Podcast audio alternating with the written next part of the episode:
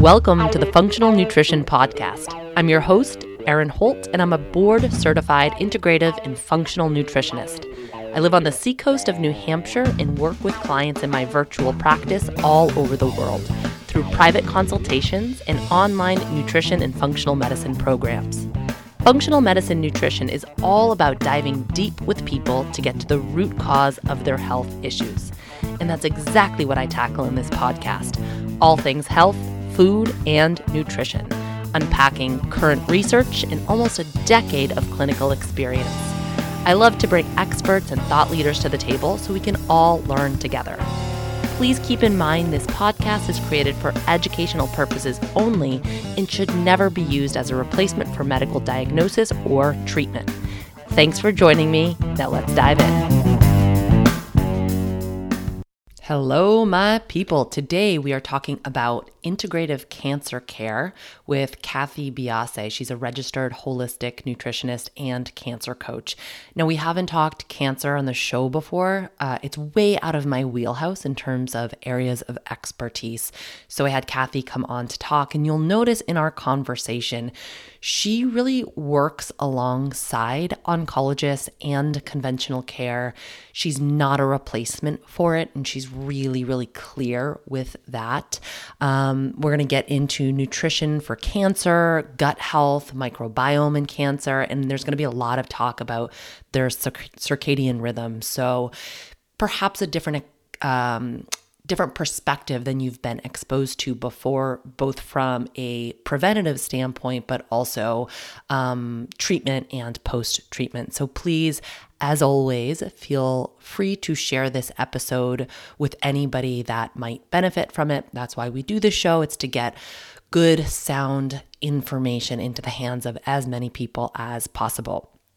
Before we dive into the interview, a couple of announcements here on my end. Um, my Eat to Achieve 21 day nutrition program will officially be available for purchase on Monday. This has been a labor of love. So I've been running this program now, some iteration of this program for almost shoot, eight years, I would say. It's gone through many, many rebirths and it has recently undergone a brand new rebirth. So I went through all of the information with a fine tooth comb. I took some things out, I updated some things, I zhuzhed it up. My husband has been working tirelessly on the design component and just giving it an overall facelift.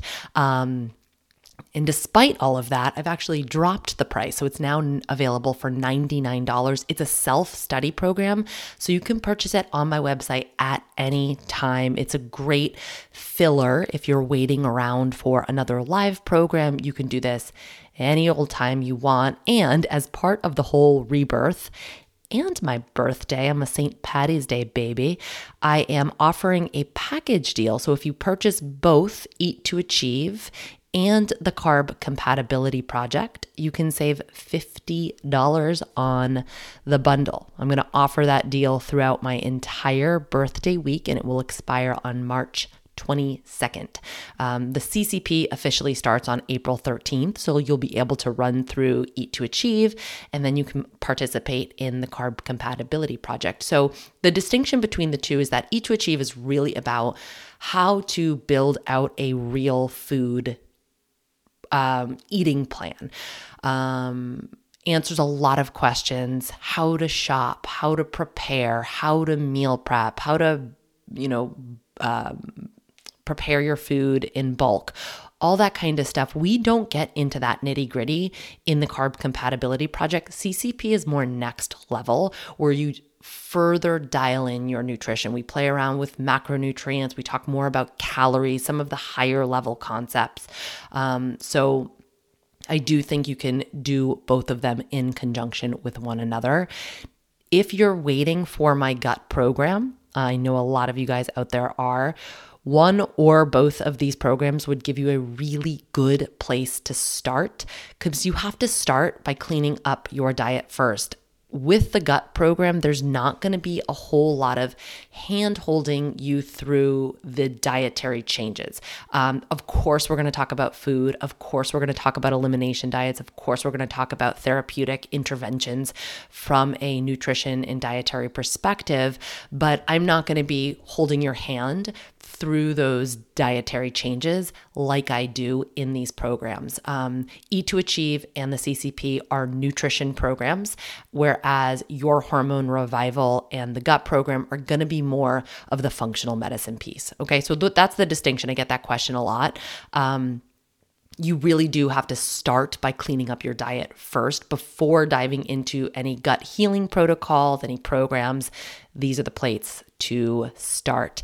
And then, one more thing I recently shared this in my Instagram stories. Um, and I shared it because constipation is one of my most top asked about questions.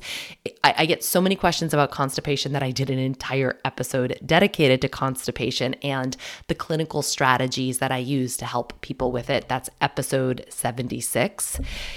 Um, I found a new product that's an absolute game changer for constipation. And so that's why I posted about it. It's a um, a new product that I found for my show sponsor, Houston Enzyme. So I've been talking a lot about their digestive enzymes. As you guys know, Trienza is my favorite. I take it with every meal. Anytime I leave the house, I take it. If I eat out at restaurants, if I eat um, at somebody's house, anytime there's potential of cross contamination, I take that. But I also just use it as my basic digestive enzyme but this particular product was new to me, BioMove. It contains enzymes, probiotics, and prebiotics, and contains an extract from kiwi fruit.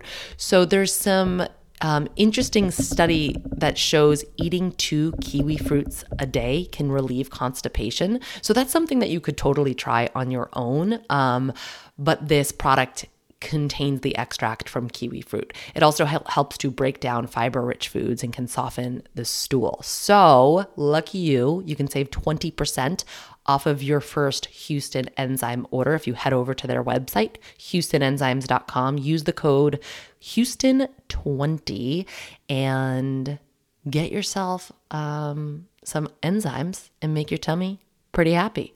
Okay, let's dive into the interview. I've got Cathy Biase. Um, she is dedicated to helping people understand the power that lies at the end of their fork. She's a breast cancer survivor herself, and she specializes in the functional application of nutrition for root cause health improvement for chronic disease, with a particular focus on cancer care. And that's exactly why she's on the show today.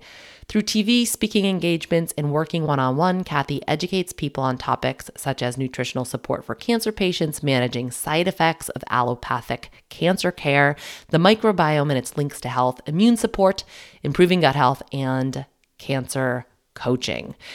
Cathy does have her own podcast uh, called The Health Hub. I'm going to be on that show next month. I'm pretty sure next month within the next couple of months. So I'm excited about that. So you can check her out over there. She's got lots of goodies for you. So without much further ado, here's Cathy. Okay, Cathy, thank you so much for being on the show. I'm really excited to dive into today's topic because it's one that I know a lot of our listeners have questions thank, about. Thank you, Erin, for having me on the show.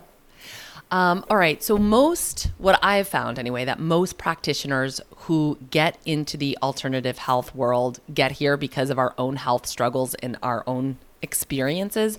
So, can you tell us a little bit more about your backstory and how your personal experience with breast cancer changed your viewpoint on health and how it impacts your practice? Well, I wasn't practicing in uh, integrative care before I had the breast cancer diagnosis. I was actually in the finance industry and uh, working with my dad. And, you know, the, the short story is that uh, his health started to decline. So we closed down the business then about a month after um, i found a small lump and then was diagnosed with breast cancer. So i went through um, the allopathic the medical care and uh, integrated. I was uh, lucky enough to be at a, a boutique gym uh, just a small place. And I was there, you know, almost every day working out, and so made a really nice connection with the three people there. And when um, I told them that I had my diagnosis, they went to town. So it was okay. Now we want to do this for exercise. We want to give you these supplements, and let's, you know, do this with your diet. And I thought that I had been doing really well, anyways. Um, but it really, I found, made a huge impact on um, my care. You know, I didn't know, you don't know what you don't know going into this, but when you are in the medical system in cancer, you realize how many people are joining you there. You know, there are lineups to check in, there's lineups for the radiation and the chemotherapy. There are just so many people in the same situation. And so you get to chatting with people. You see them, you know, especially during the radiation. I was there for 25 sessions um, every day except weekends. So I would chat with people and they would tell me their story. And um, so many of them couldn't finish treatment and were, were not well and um, very weak. And I just found that I, I managed my treatments well. Um, I had a nurse uh, call me up to the desk while I was waiting one day for, for my to begin my chemotherapy treatment, and I thought, oh no, now what? So she said to me, I just need to tell you that your blood work is better than mine, and I thought, well, that's you know that's good, and you know just looking back and putting two and two together, um, I took on I, I, I exercised a lot. Um, and back you know nine years ago there was still the the kind of understanding that uh, exercise is inflammatory, which is, but um, they were like, you know, rest, don't, but I, my body told me that I needed to be doing something, whether that was for stress management, whether I, I, I don't know what it was, but I was exercising every day. Now I stopped when I was tired and this and that. But just being in the, the medical system and seeing how I felt I made it through my treatment, I realized that there was a void there. So I went to nutrition school and um, I took a cancer program in, in tandem with that from the National Association of Professional Cancer Coaches, and I became a certified cancer coach and melded the two together into the practice that I have today. Wow, and I think there's such a need for it too. I mean, personally, cancer is not something that I touch with a 10 foot pole simply mm-hmm. because I don't have the education in the background. And I've been to many seminars and with integrative physicians who feel the same way. It's like if you, if you, if you don't know, then you can't talk about things like you do know, especially when it comes to something like cancer. So I, I am certainly grateful to hear your viewpoint on all of this as a survivor, but also as somebody who works with with clients and has specific training around this. Um, I think a good place for us to start off this conversation is by talking about food. Um, you're a nutritionist, I'm a nutritionist. It's probably fair to say that we both think food is important. Um, collectively, I think a lot of folks are starting to question what we're being told about diet, which is that food doesn't really matter when it comes to disease. The best example I can think of here is when I interviewed my friend she's a biological dentist, Dr. Kristen Graham. She was diagnosed with UC, ulcerative, I can never colitis? say that word, colitis. I can never, I just call it UC, colitis. Um, and her GI specialist told her that diet plays no role in the prevention or mm-hmm. treatment of colitis. And she's like, this just doesn't make sense to me. I mean, this is my intestines we're talking about. Mm-hmm. Of course, diet's going to impact it. Um, so we have to acknowledge the role that food, diet, and nutrition play in our overall health and disease prevention. So, can you talk about the importance of this as it relates to cancer? 100%. Diet, yeah, it's. Uh, it's seldom now that I hear physicians uh, in the cancer sphere say that diet doesn't have anything to do with feeling better or making it through treatments better. Um, the only area that I still find that physicians have that, may have that um, mindset is if someone's losing a lot of weight and then it's just, you know, taking as many calories as you can. Um, and I don't I don't follow that. Um, I think that when you're taking in calories that are challenging for the body to digest, I think it can increase the uh, the strain on the body, perhaps crease inflammation, and it's taking away. You know, when your body is getting something that it doesn't naturally want, it's got to kind of figure out what to do with it. I mean, that sounds kind of simple, but it's the truth. And um, with diet, and what I've seen, and what uh, I have developed in my practice over the last five years, really we're even going beyond the what. So I think you're right. I think that we can acknowledge that a calorie is not just a calorie and that there are nutrients, phytonutrients, minerals, vitamins, uh, macros that are necessary for our body to function. That's what food is it's a fuel. Um, and not taking away from the pleasure of, of food, the two can certainly be melded and intertwined and, and for a, a very solid diet. But it's, it's even for me, it's moving beyond the what to the where, the when, and the why. And this is where the huge impact of lifestyle really um, crosses over with diet. So um, it is 100% what you do eat, but absorption rate is better during the light hours. So, following the circadian rhythm pathway, uh, when you eat is very important. What you eat, how you eat it, how you chew your food, if you're mindful of eating your food, uh, where you're eating your food. If you're sitting in front of the TV, you're really not being mindful of eating, you're not chewing your food. Um, we have uh, the parasympathetic nerve nerve uh, pathway is needs to be engaged for us to properly digest food and absorb the nutrients. So, um, the, the sympathetic and parasympathetic nervous uh, systems are, are they're exclusive. So you can't be stressed out which is the sympathetic pathway. You can't be stressed out whether you're watching a scary movie or you're getting an upsetting phone call and expect to eat and digest that food. So that's extremely important as well. You could have a pristine diet, but if you're not assimilating that diet, then you are not getting the benefit of what you're eating. So it's really all encompassing. Um, and and the, the beautiful picture that is starting to unfold, and it is unfolding in science and in the medical field, is that lifestyle is uh, now being highly recognized as extremely important for the health of the cancer patient, for the improvement of digestion. So when we're talking about uh, the microbiome, and that is that is front and center now in all areas of health, in all areas of research, and in you know, and for me especially in the area of cancer care, and when we're talking about the health of the microbiome, it necessitates proper lifestyle, proper nutrition.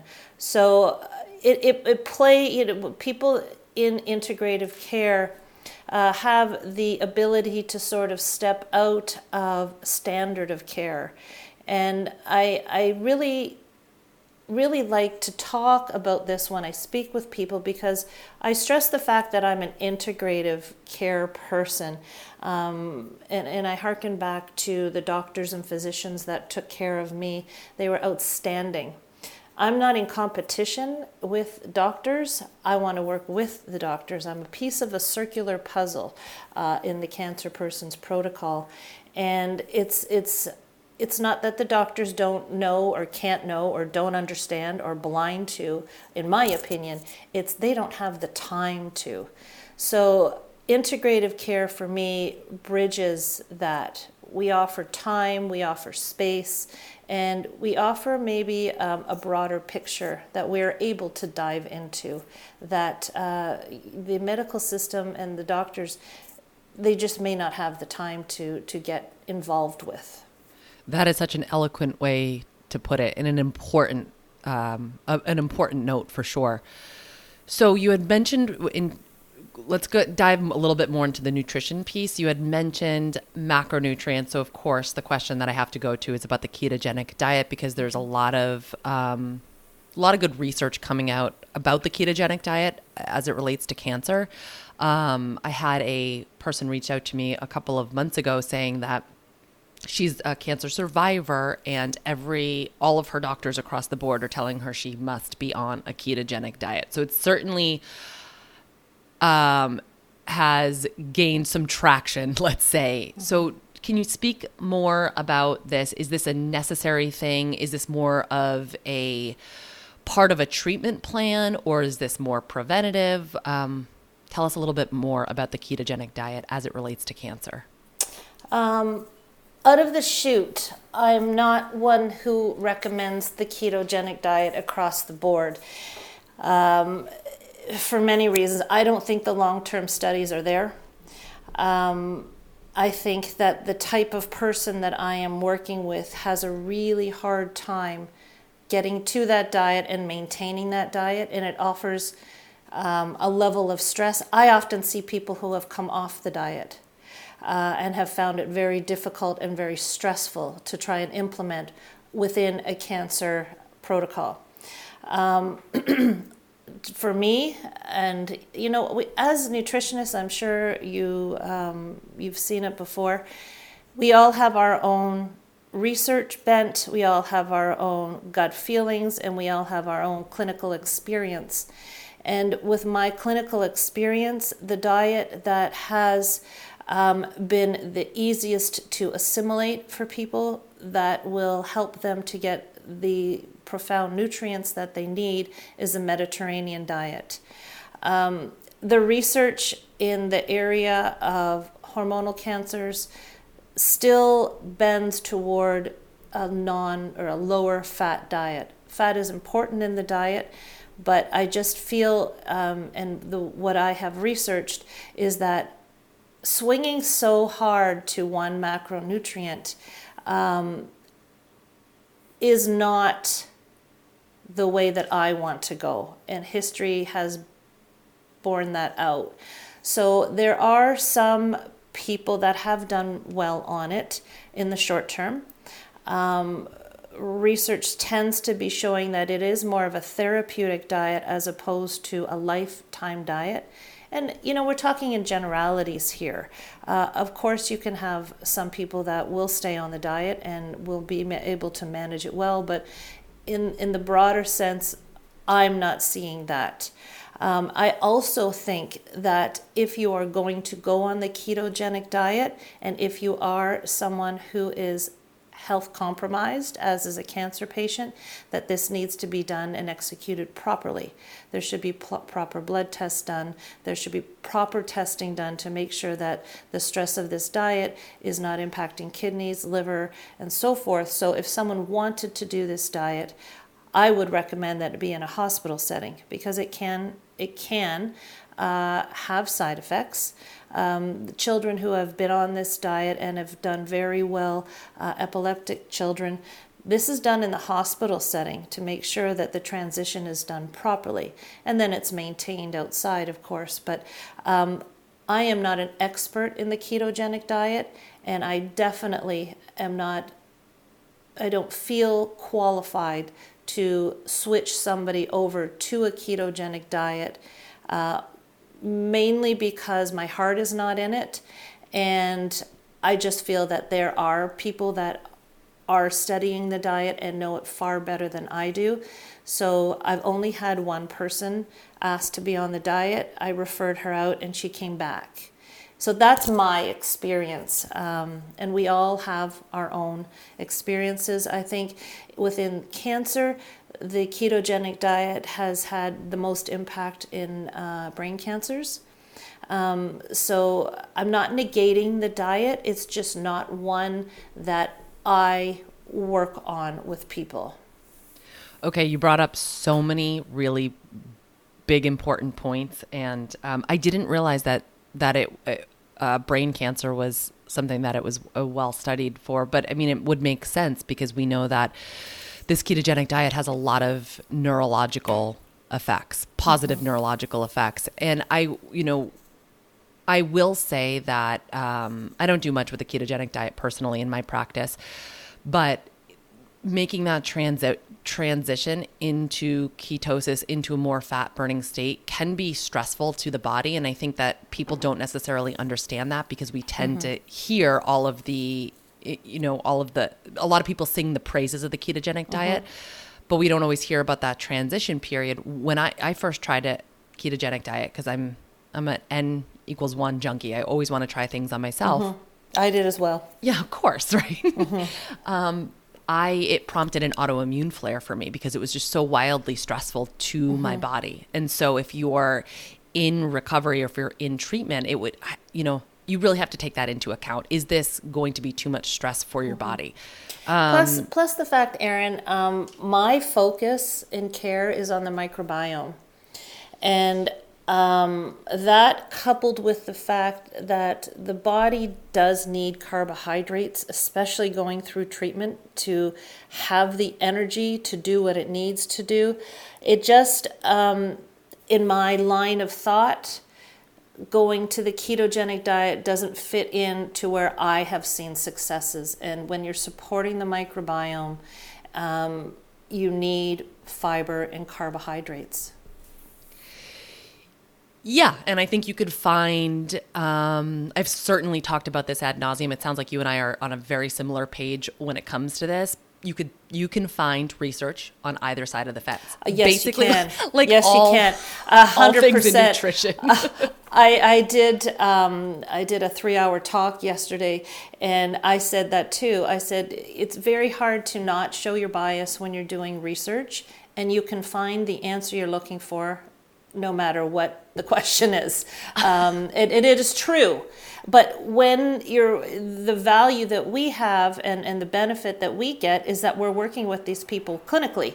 So when I'm executing a diet plan, when I'm working with people and I'm seeing success, it just it just pushes me to continue along the same path.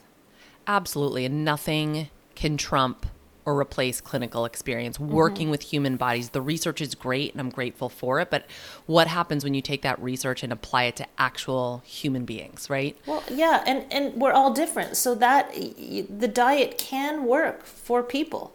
Um, it's just the people that I'm working with and the stress that they're under and and understand too that I'm I'm I'm often seeing ill people, like quite ill people.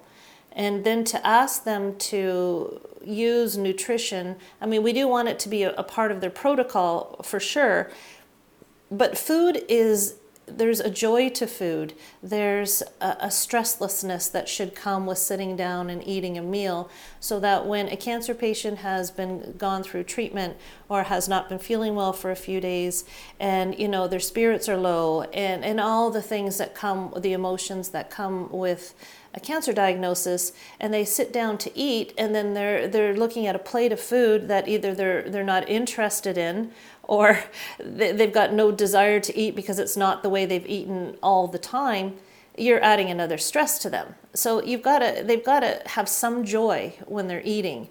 And and this is always you know it's a fine line. It's it's a fine line. And also what you said too about uh, uh one thing that I stress to people is that you, you had said therapeutic diet versus lifetime diet. And I really like the way that you phrased that because sometimes the diet that is integral in your healing process, you know, a therapeutic diet, d- d- that doesn't mean you eat that way for the rest of your mm-hmm. life necessarily, right? That right. might pull, pull you up out of a hole, but it doesn't mean that you need to stay there. Um, you did mention just now the the stress and the emotional toll that a cancer diagnosis plays. How do you support people through that process? And even, you know, I was thinking with cancer treatment, there's a lot of GI upset, right? Is there ways to soothe down those symptoms? I mean, I, I hear what you're saying about the ketogenic diet. It seems so radical uh, in a, of an approach, especially if somebody's just having a hard time stomaching any food. Mm-hmm. Yeah, well, there are many ways that you can calm down the GI tract with food. Um, and there are supplements too, of course, that you can use. But we're still at that phase where the research isn't up to what the doctors are looking for to allow um, certain supplements into the diet. And we still have a lot of uh, physicians who just blanket say, please, no supplements. Um, and then mm. uh, I, I respect that because imagine you're a cancer patient and the fears of that and the unknown of treatment coming up. And then i say you need to take these supplements. And the doctor says don't take the supplements. Uh, i need to back off. Um, I, and, and i don't want to add another stress to them. It, when we're talking about stress, to me, that's the penultimate issue that we're dealing with. If stress can't be managed, and, and let's face it, when you're going through treatment, when you've been diagnosed with cancer, there's no way that I'm going to expect someone to have a stress free life. I mean, that's just part of the puzzle.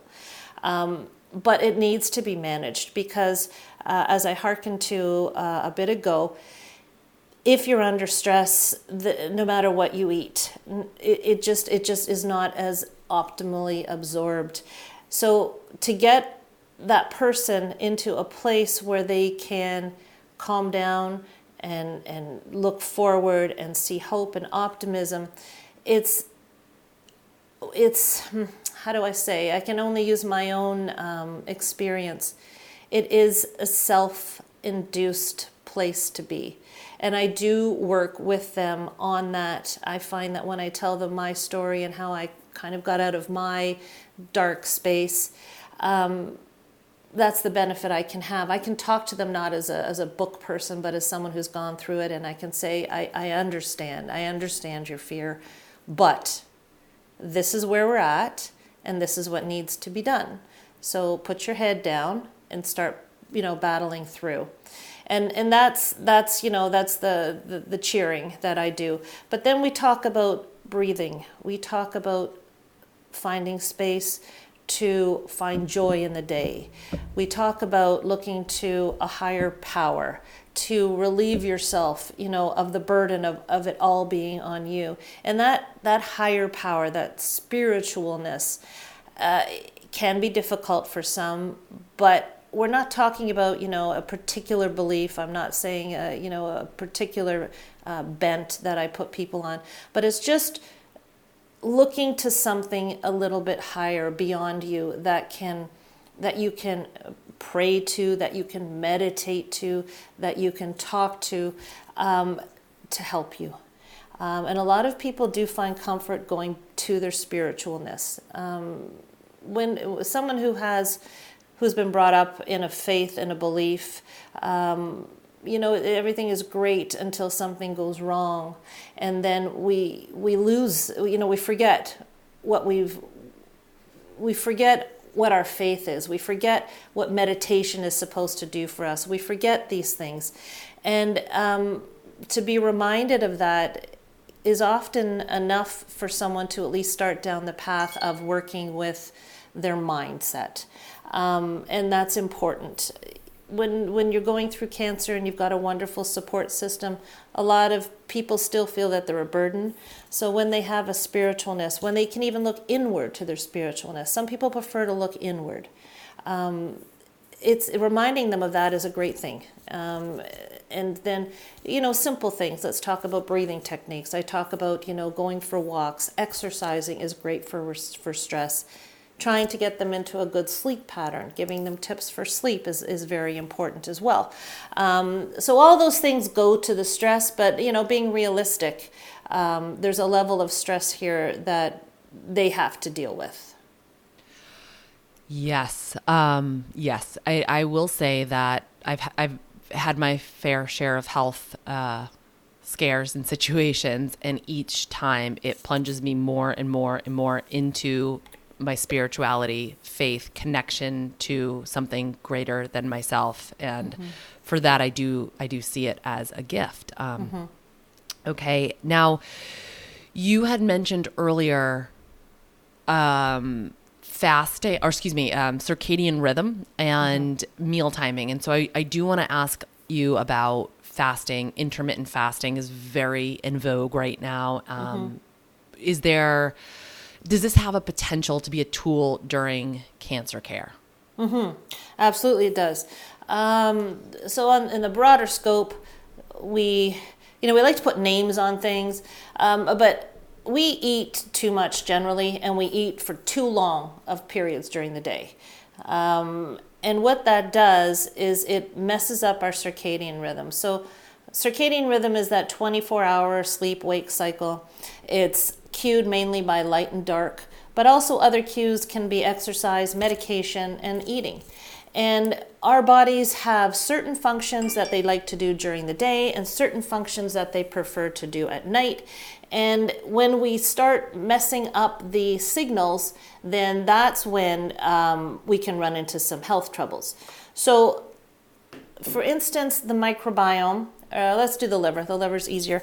The liver likes to be in the working with the digestive system during the day. So it's it's that's what it does during the day. The liver has you know hundreds of functions, but at nighttime, uh, when you're sleeping, that's the time that the liver wants to do its reparatory work and detoxification. So if you're pushing up your eating, you know, towards 10, 11 o'clock at night and you're snacking, when you go to bed, your body is, de- is not detoxifying and repairing, your body is still digesting. And that just kind of messes up the clocks and it messes up the hormones. Um, so, intermittent fasting trains us to eat the way we're supposed to, to set our circadian rhythm. And it also is um, very good therapeutically for mitigating the side effects of cancer treatments. And that's come out in several studies. Uh, Valter Longo, I believe, and Sachin Panda have done studies in this area. And when you, um, so therapeutically, if a person is going, say, through chemotherapy, if we can um, weaken, or not weaken, if we can lessen the calories a day or two before, like really drop them down. So this is more of a fast, more of going into a ketosis, and this is where um, ketosis can play therapeutically into cancer care. Um, so this is the crossover of a full-blown ketogenic diet versus trying to bring someone into ketosis for a few days. Uh, and what that can do, it can weaken the cancer cells and it can help the chemotherapy uh, work more effectively and it can help mitigate the side effects of treatment. So that's the therapy of, of using the, the sort of ketosis or ketogenic model, and then that's how fasting can come in therapeutically. So uh, if someone is a healthy cancer patient, if they are vital, if their weight is not um, too low, what I will suggest to them is to reduce their calories to below 500 at least a day or two before. If it depending, you know, it's very individual. So this is not a blanket statement for everybody. Uh, I need to see you sitting across from me to to to judge.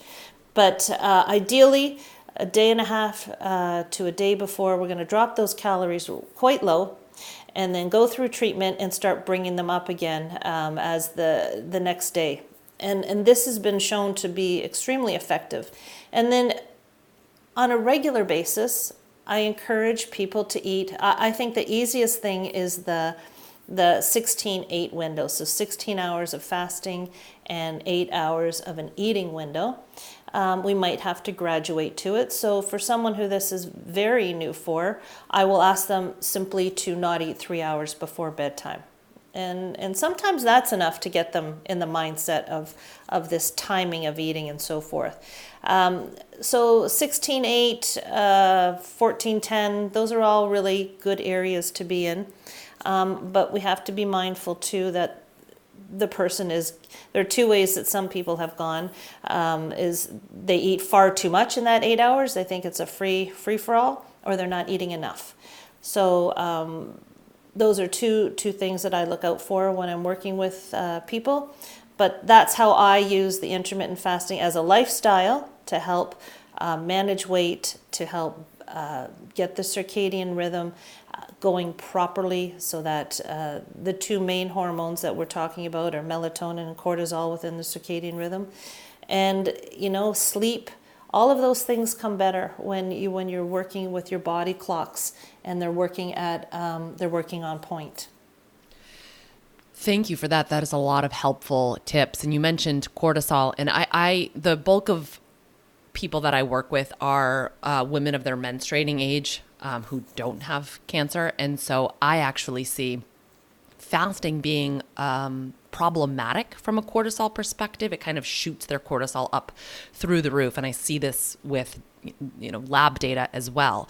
So it's not a and I, I, think a lot of the issue, honestly, is that they're combining fasting with low calories potentially low carb and over exercising. So it's just this perfect yeah. storm of um, stress basically on the body. Exactly. And that, that's why like intermittent fasting for me is not a weight loss thing. If that's a byproduct of it, that's fine. But you're eating your calories within that window. It's not that you're not eating, but that eight hour window is just when you're condensing the eating as opposed to spreading that. So if you're talking, say, a 2,000 calorie uh, diet, you're eating 2,000 calories within the eight hours.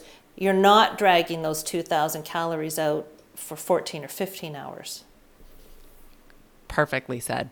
Um, you had mentioned, or you, I've, uh, you, you said somewhere that you should avoid detox programs when going mm-hmm. through cancer treatments. What do you mean by that, and why is that important?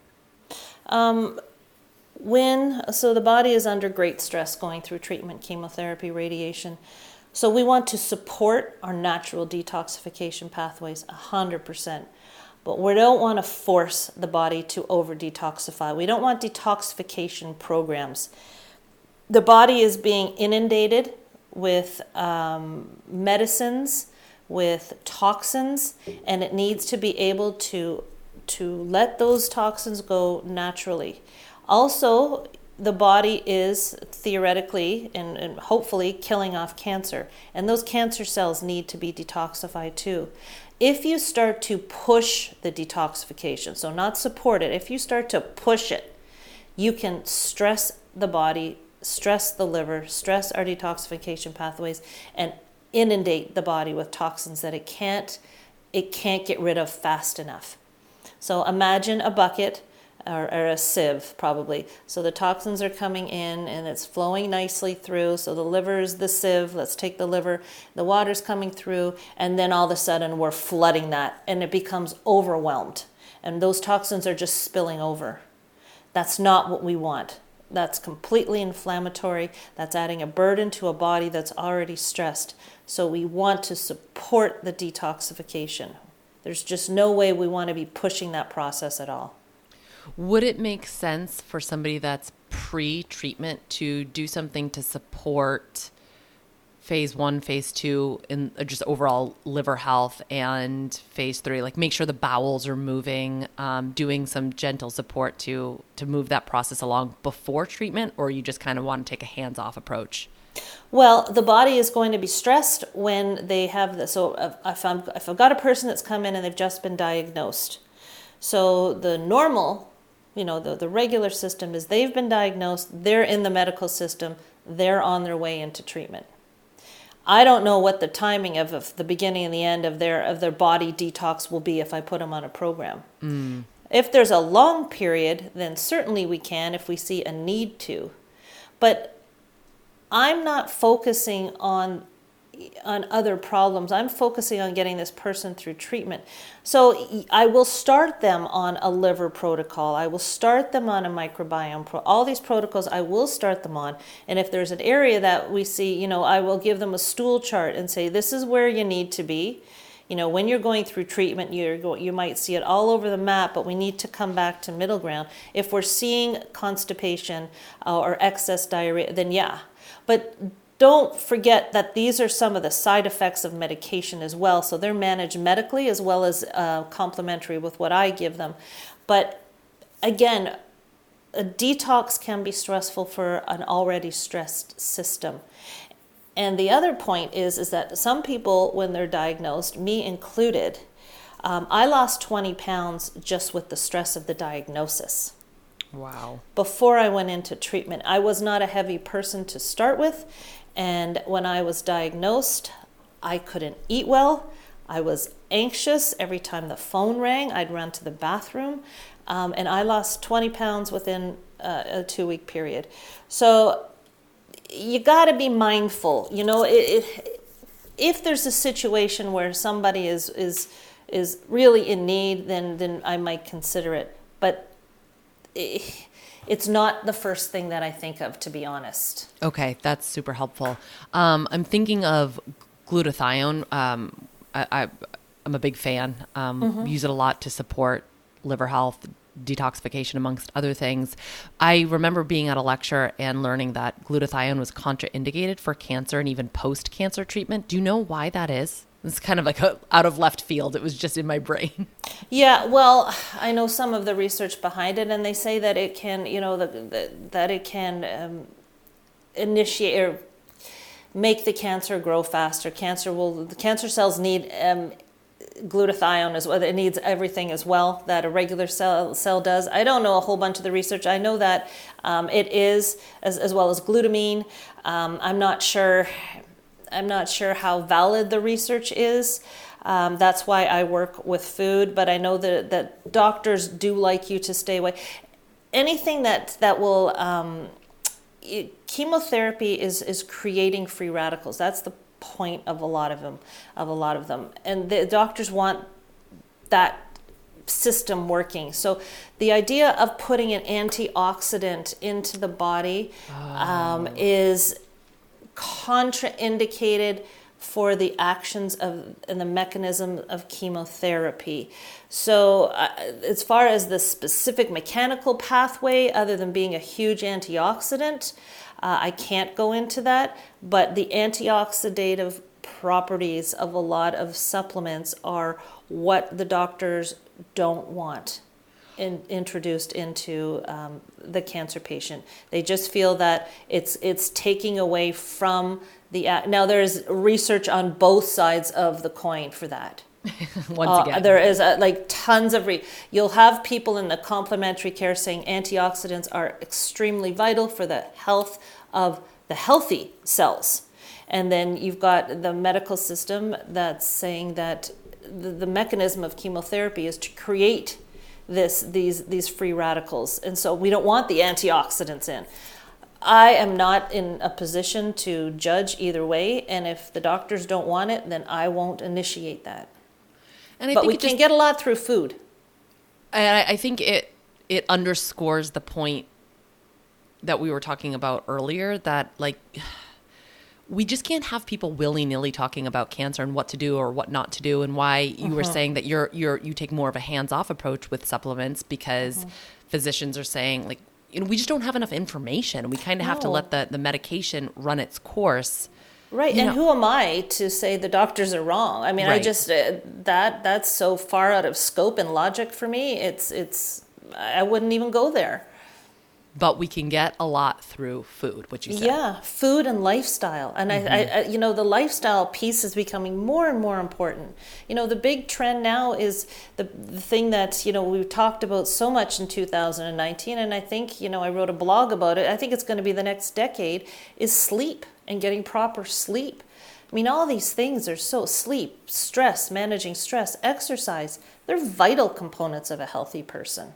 You know, I'm glad that you brought up sleep. I've been, I've found myself talking a lot about this lately with other practitioners, especially, uh, but also my clients. It's, it's really like ground zero for so mm-hmm. much. And it reminds me of that saying, um, if you hear hoofbeats, don't go looking for zebras. You know, have you heard that? You know, but it's like so many folks will complain about exhaustion or deep fatigue, and they want to figure out the root cause, right? The functional medicine root cause. So they want to do all the labs and like look at my hormones and look at my gut, which is great. But I'm like, are you sleeping? You know, like mm-hmm.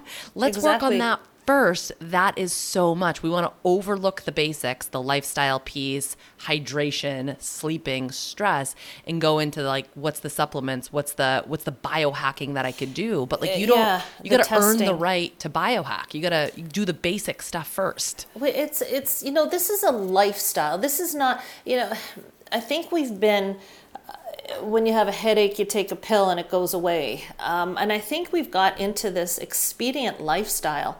And it's this is not the way that we are built to live.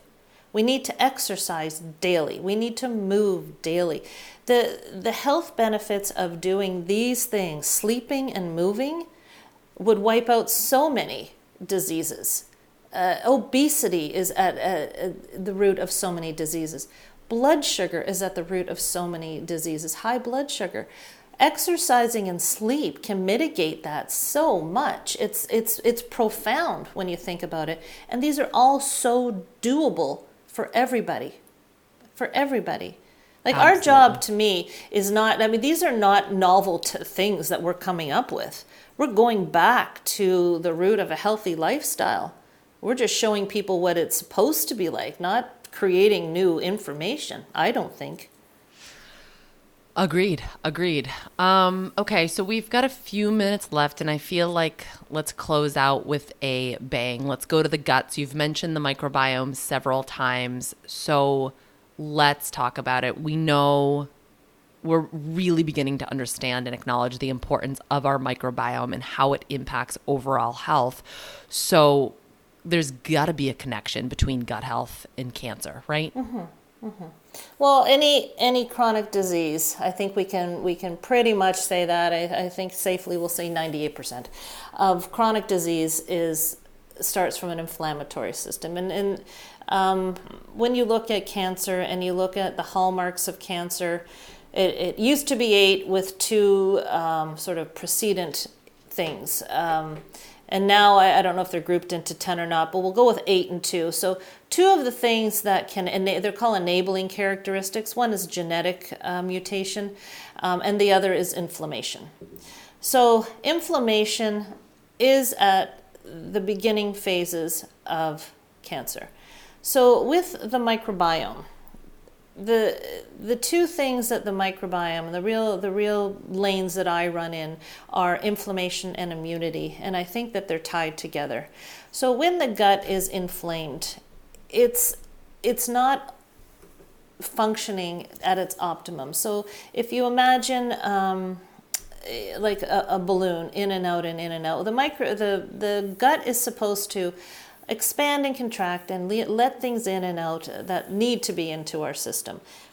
When it's compromised, things are getting into our blood system that shouldn't, and that's creating an inflammatory response. And then the, the body has to work in quelling that flame. When it should be at work at getting rid of viruses, getting rid of cancer cells. We all have cancer cells in our body.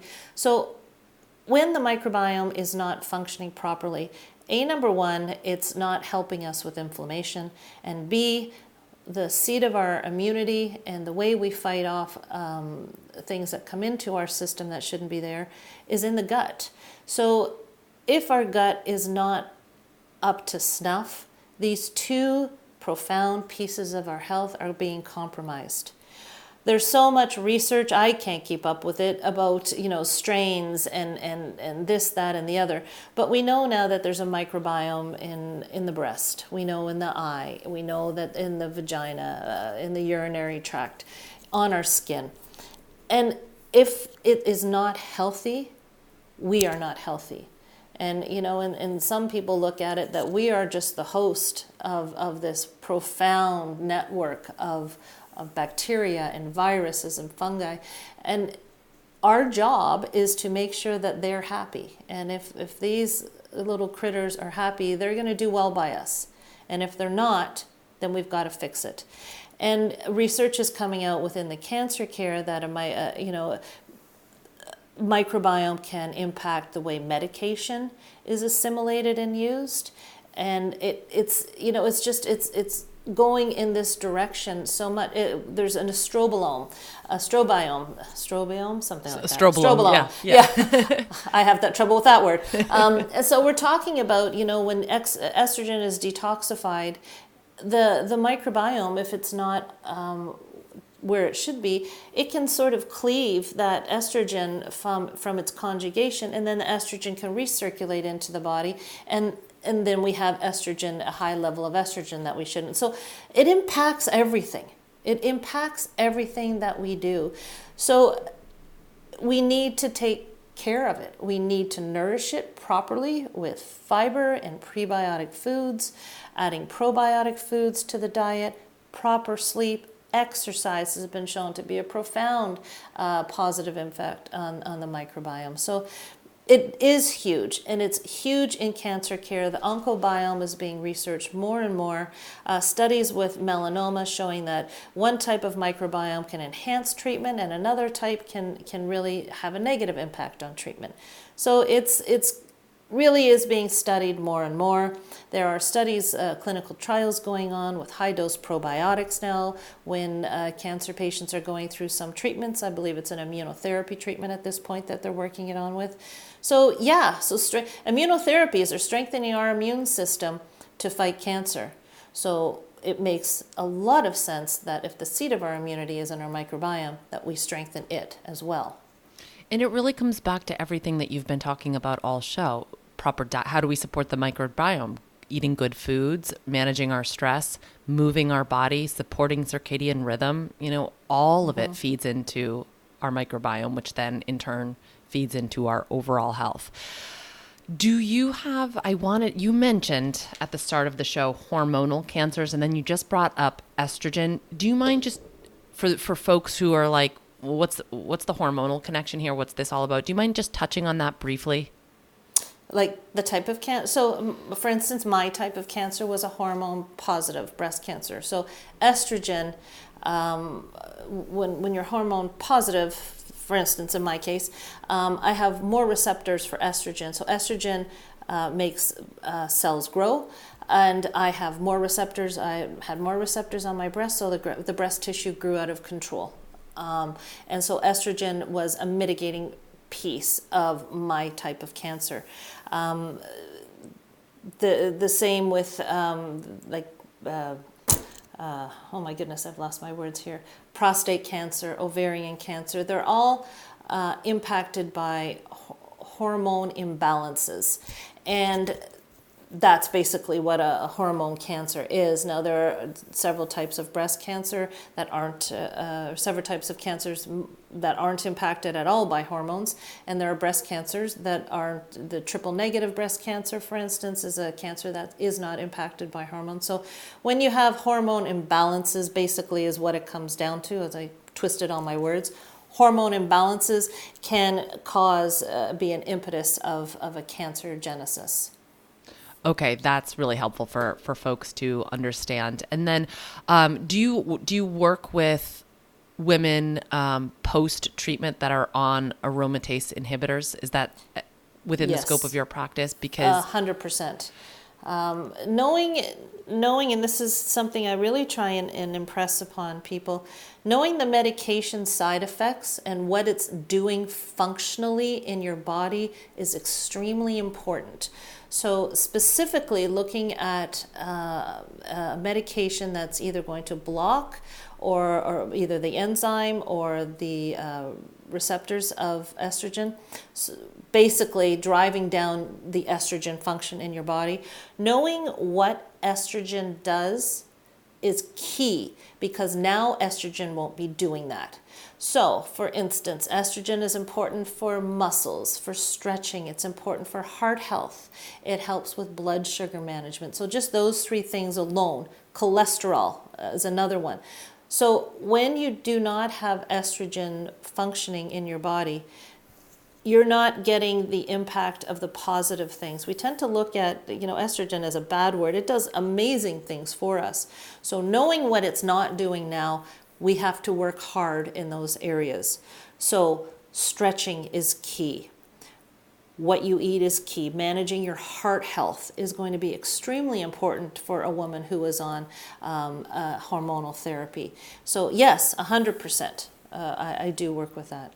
I'm so I'm so glad that you took a second to touch on that because um, you know you just you see these women who are experiencing the symptoms of low estrogen, vaginal mm-hmm. dryness, painful sex, hot flashes, night sweats, and it's because that they're they're not aromatizing, they're not producing estrogen, so of course they're going to experience those symptoms. So I think helping women make that connection and then giving mm-hmm. them ways and tools to um, to manage those symptoms is so so helpful. Yeah, and it's it's you know just know if you, if you're taking a medication, um, obviously there are huge benefits of taking the medication, an aromatase inhibitor, or um, but know know what it's doing on the other side of the coin. There's always you know obviously there the the balance is on the positive, but there it will be negative. So knowing what the negative is puts you ahead of the game, and you can work to counteract those negative effects of any medica- any medication you're on. Sure, and you know, reaching out to somebody like yourself, Cathy, who has personal experience and also clinical experience with working around these symptoms, I think can be really, really helpful, just so you don't feel so alone and just mm-hmm. confused. Um, which leads me to the next thing that I want to bring up, Can you talk just a little bit? I know this spring you've got something coming out, an online program for people in active care, I believe. Can you tell active us a little bit more about and active prevention. Yeah, okay. Thank you, Erin. Um, yes, so this is the culmination of of research of um, experts I've interviewed. I have a, a, show myself that's really opened up my eyes to so many different things, especially in the lifestyle area. And interviewing these um, renowned experts, my clinical experience, um, I've put together a program. It's a four week program for active care and active prevention. And it focuses on the microbiome, it focuses on circadian rhythm, intermittent fasting, and detoxification. Everything pretty much that we've talked about here. And it's an explanation because I, I, firmly believe that understanding is half the battle. So it's it's an explanation of why these things are important in the management of side effects of treatment and in the management of active prevention. And it's full of recipes. I've got about 10 recipes each week to help support the food protocols, um, to help support the the ways I want you to go in supporting your microbiome. There are some foods that are introduced that many people might not be familiar with. So there are recipes to support the usage of the food and it's just a really great way for someone that I can't talk to face to face. Um, they can take the information and start working on changes themselves. And these things are so profoundly impactful on treatment outcomes and getting through treatment and then into prevention. Um, prevention is, is another area of, of fear. It's a different type of fear for cancer patients because they're, they're worried about it returning. and, and part of mitigating that fear is having a solid, solid plan to know that you're doing the best you can to support your health in these vital areas. So it's extremely vital for prevention, and that's a huge piece of the cancer picture that is unsupported right now. Um, so I, I really, I, I, wished I had have had this knowledge myself uh, going through, and that's the impetus. Um, of why I created it for everybody else to give them the knowledge and and the confidence that they can make it through treatment and then actively work in uh, for successful prevention. Well, thank you so much, Cathy. Your work is so needed today, and that's for sure. So, um, hopefully, those listening will feel confident to reach out to you and to consider this program if it's appropriate for them. So, thank you very much for coming onto the show and sharing all of your knowledge with us. Thank you for having me, Erin. I really appreciate it. Thanks for joining us for this episode of the Functional Nutrition Podcast. If you'd like to submit a question to the show, fill out the contact form at erinholthealth.com. If you like what you hear, don't forget to subscribe and leave a review in iTunes. Take care of you